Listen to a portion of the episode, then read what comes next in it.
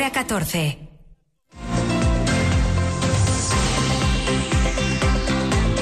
Lo que pasa. Lo que importa en Asturias. Silvia Rúa.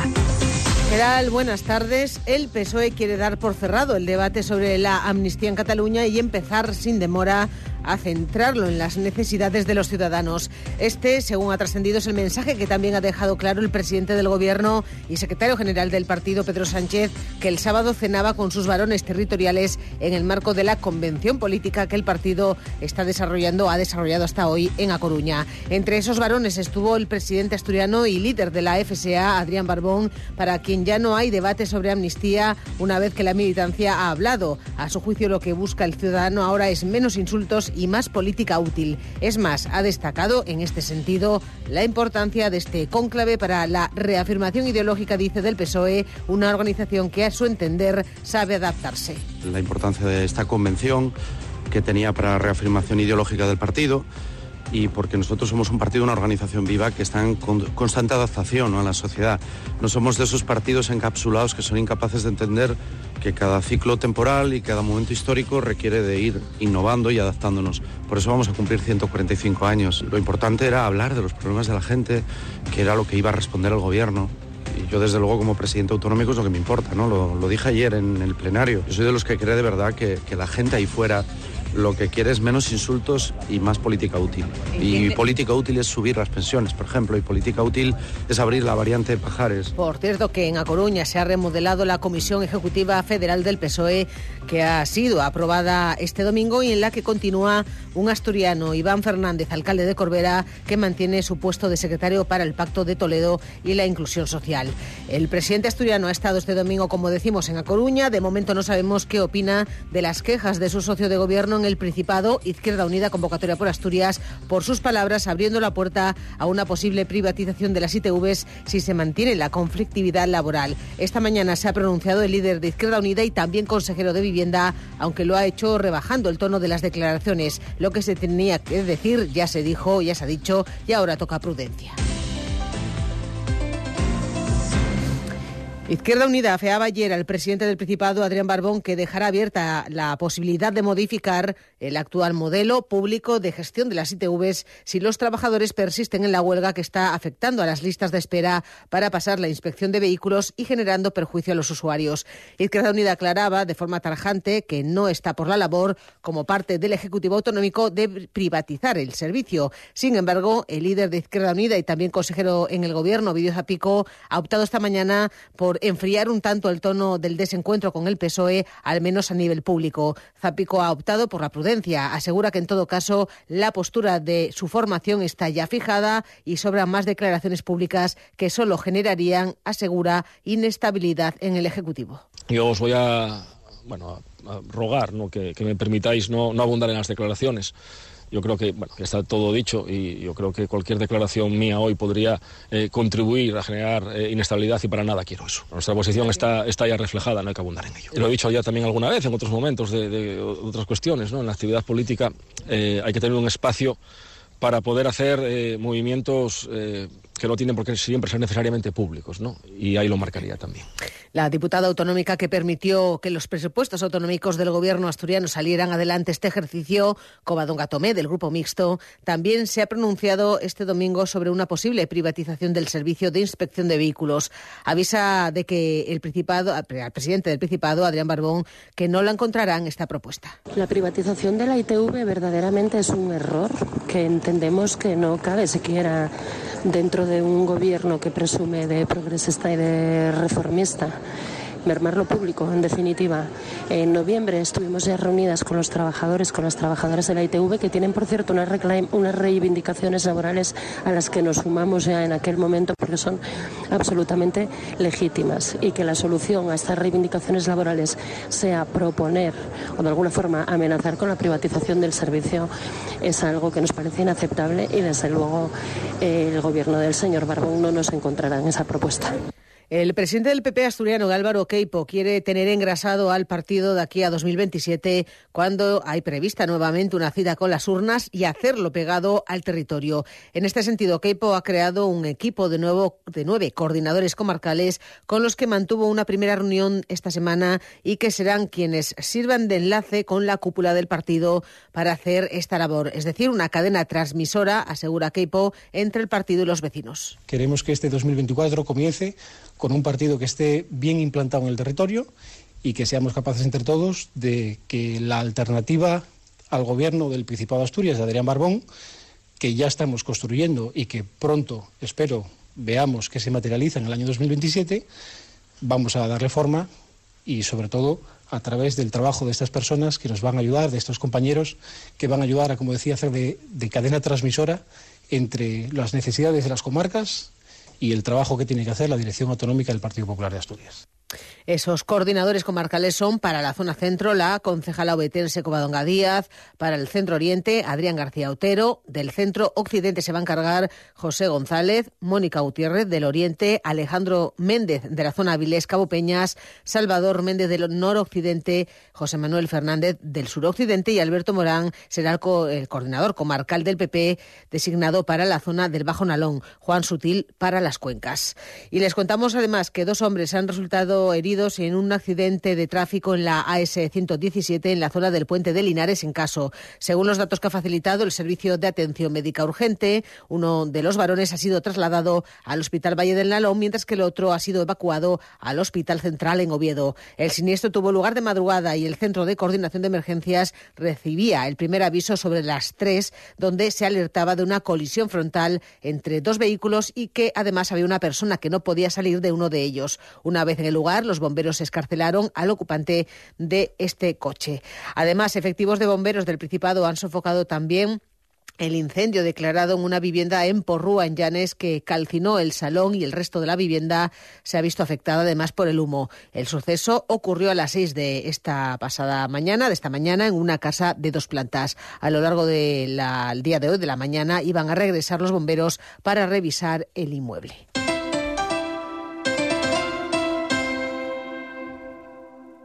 Cadena Ser, Gijón. Más y más. El supermercado que menos ha subido los precios de España. Además, ha repartido más de 6.700.000 euros entre sus clientes con tarjeta. Más y más. La calidad y el ahorro que te sientan bien.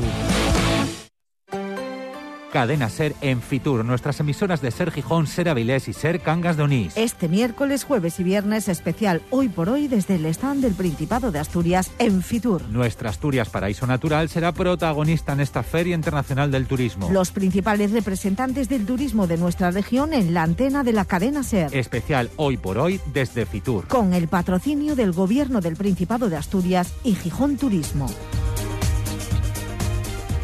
Ser Gijón. Cadena Ser. El poder de la conversación.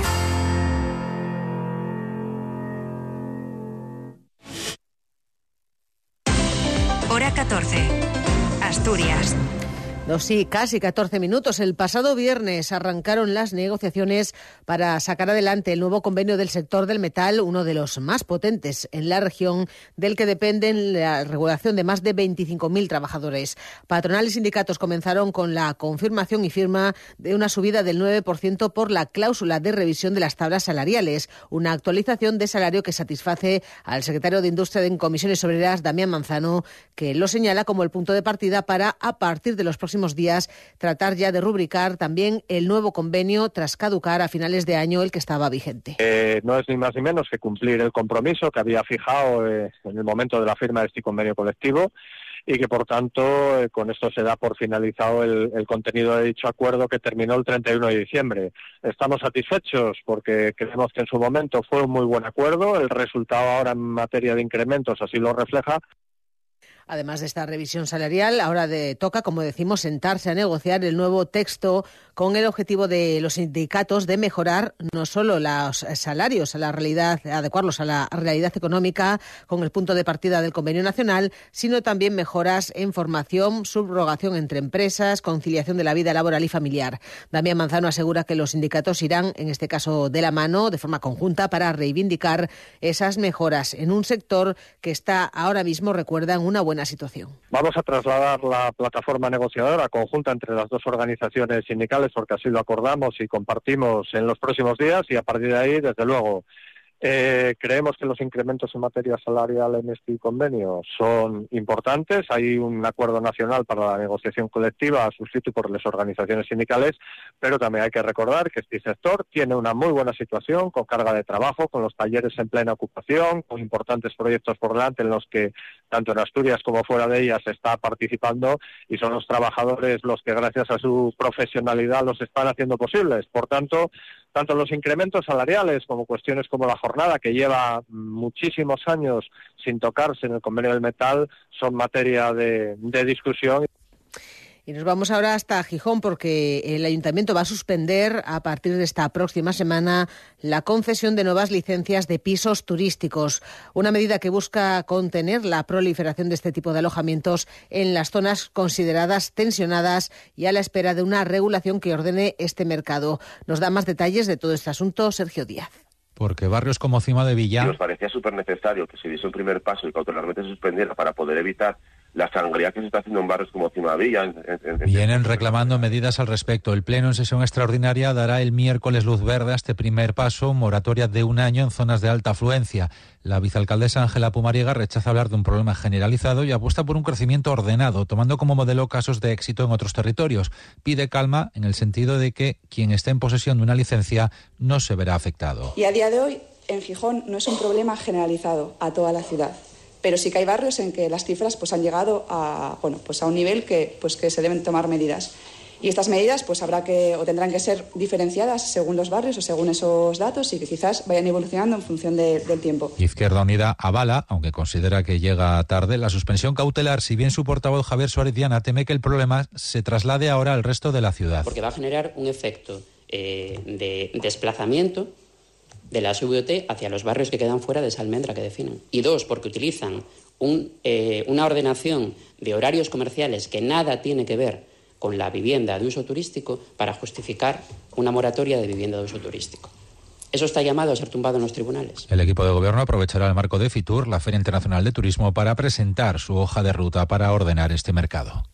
La necesidad de una regulación de estos pisos turísticos la pide también el presidente de la Unión de Consumidores de Asturias, Dacio Alonso, que pide que se dé voz también a los usuarios. Yo creo que la regulación es imperativo, hay que hacerla en consenso, eh, digamos, hay que consensuarla también con todos los sectores, también los usuarios queremos formar parte de ese marco regulatorio y esperemos que en este caso en la comunidad autónoma, que tiene parece ser interés en plantearlo, bueno, pues eh, a través de, digamos, de las diferentes comisiones que hay de vivienda, haya una reunión para empezar a ver un poco los puntos de vista de las partes que en este caso forman parte de esta problemática.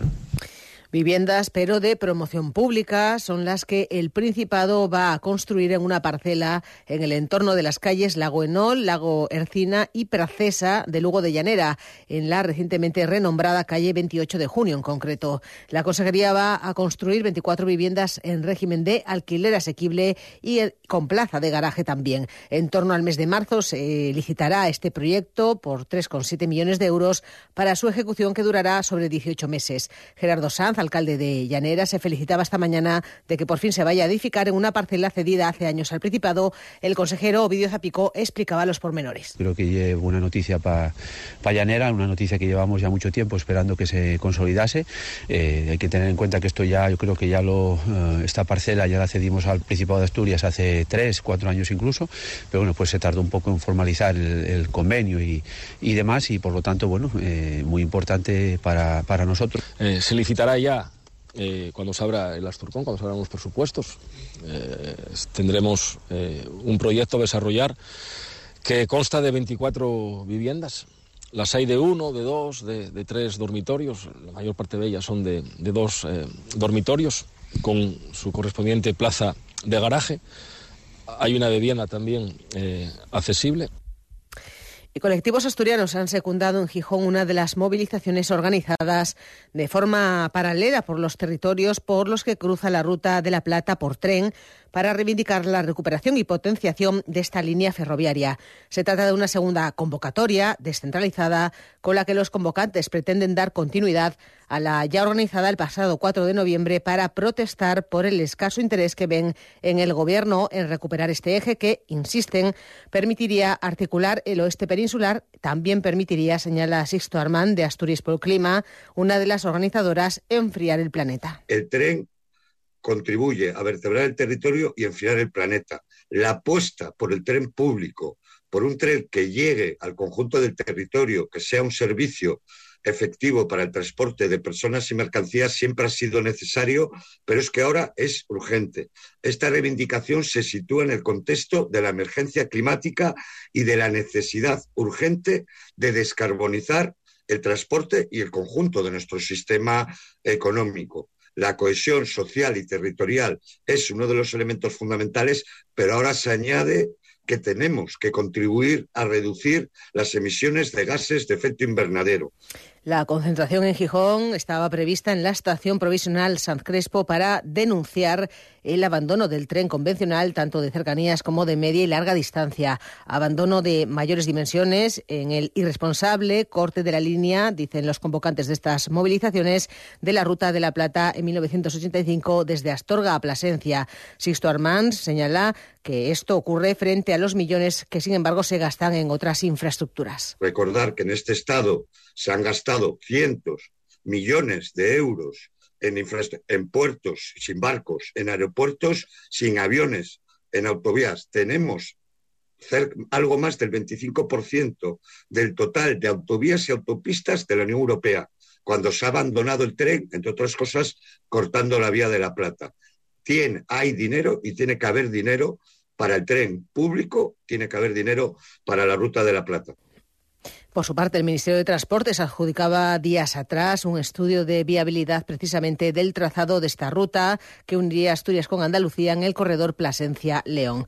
Y desde mañana y hasta el jueves, ambos días inclusive, se va a producir un corte total de la ruta del Cares para llevar a cabo los trabajos de mejora de la accesibilidad. Se va a revisar la estructura de la pasarela de Martínez, ubicada en el paraje de la Madama, lo que va a obligar a desmontar el entarimado de madera del piso de la pasarela, lo que incrementa a su vez el grado de complejidad de la obra. La Consejería de Fomento acometerá estos días ese trabajo integral en la ruta en el Concejo de Cabrales con un presupuesto de casi 217.000 euros procedentes del Plan de Recuperación, Transformación y Resiliencia de la Unión Europea. La previsión es que todos estos trabajos finalicen en concreto en la ruta del Cares antes del verano, que es la época con mayor afluencia de visitantes en la zona.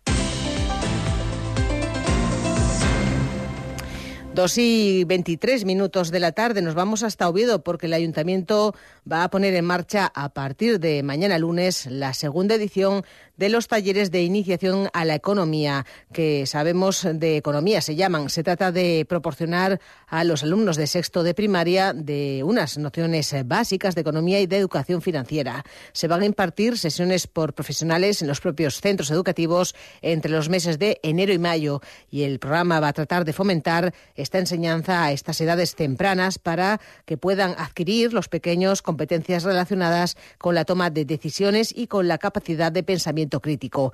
El proyecto se va a desarrollar entre, como decimos, los meses de enero y mayo, contando con la participación de 11 centros y con un total de 572 alumnos. Silvia Lagar es la coordinadora del programa. Comenzamos este proyecto el lunes con 11 centros.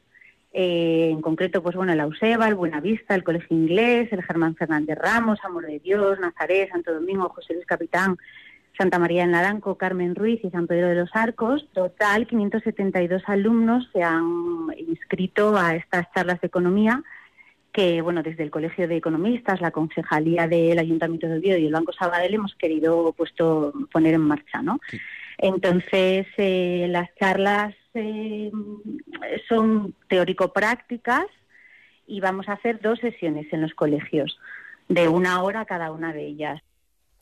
Y el próximo martes van a comenzar las obras de climatización del cine Felgueroso por parte del Ayuntamiento de Langreo. Dotará al inmueble de un nuevo sistema de calefacción tras la sustitución de los equipos que habían quedado obsoletos.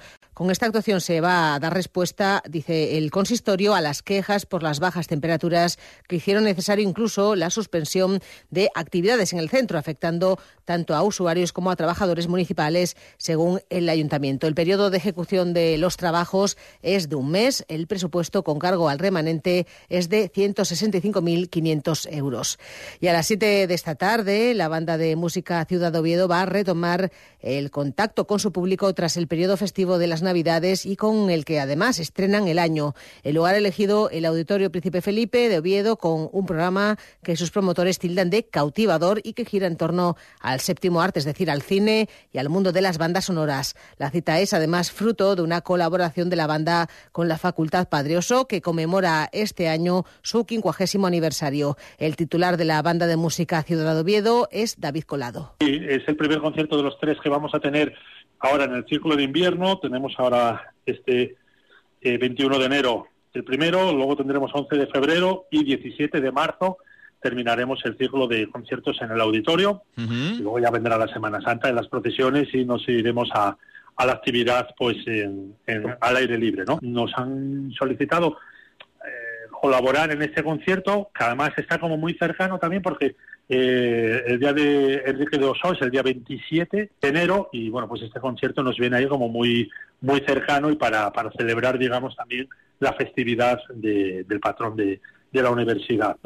Y en Avilés, el pasado día 7 de enero, cerraba sus puertas la exposición de Valencia al Cairo y lo hizo superando la barrera de los 10.000 visitantes, lo que la convierte, según el ayuntamiento, en la más concurrida de las organizadas por la Sala Permanente de Cómic de Avilés. En esta ocasión, el palacio, en el Palacio de Valdecarzana, mientras se reacondicionaba su sede del Museo de la Historia Urbana. Configurada como la primera muestra colectiva organizada por la Sala, ha convivido con el éxito desde su inauguración el 15 de junio del año 2023, lo que permitió además mantenerla. Inicialmente estaba prevista su clausura en octubre pero finalmente se prorrogó hasta eh, enero, como decimos, hasta el día 7. La afluencia ha llegado a sumar picos de más de 120 personas al día, como durante la semana grande de las fiestas de San Agustín, por ejemplo. Y si hasta octubre ya había recibido más de 7.500 visitas, en lo poco más de dos meses siguientes se han contabilizado otras 2.500. Los viernes y sábados han sido los días de mayor asistencia.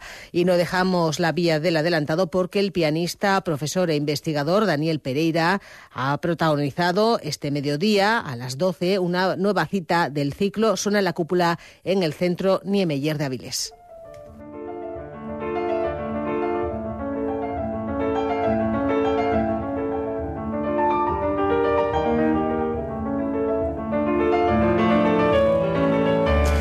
Hecho con un programa centrado en las sonatas para piano de Beethoven en este recital en el que ha ofrecido varias de las más famosas sonatas del único género musical en el que el compositor alemán trabajó con constancia a lo largo de su vida, la sonata pastoral, la tempestad y la sonata apasionata.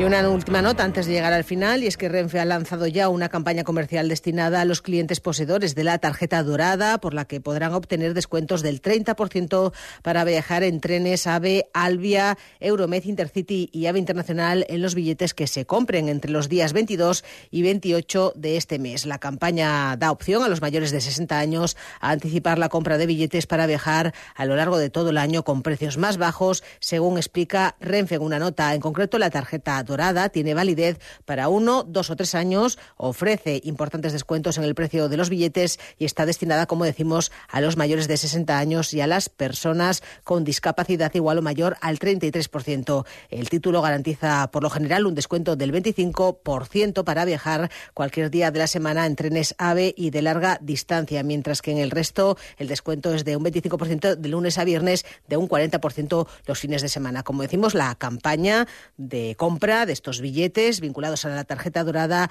comenzará mañana, día 22, se mantendrá hasta el día 28 de enero.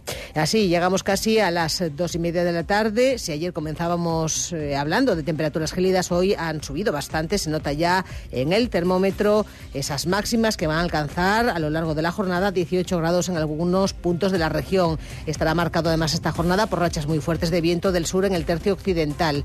Por lo demás, de momento tenemos 13 grados en el centro de la Les dejamos ya con la información nacional e internacional.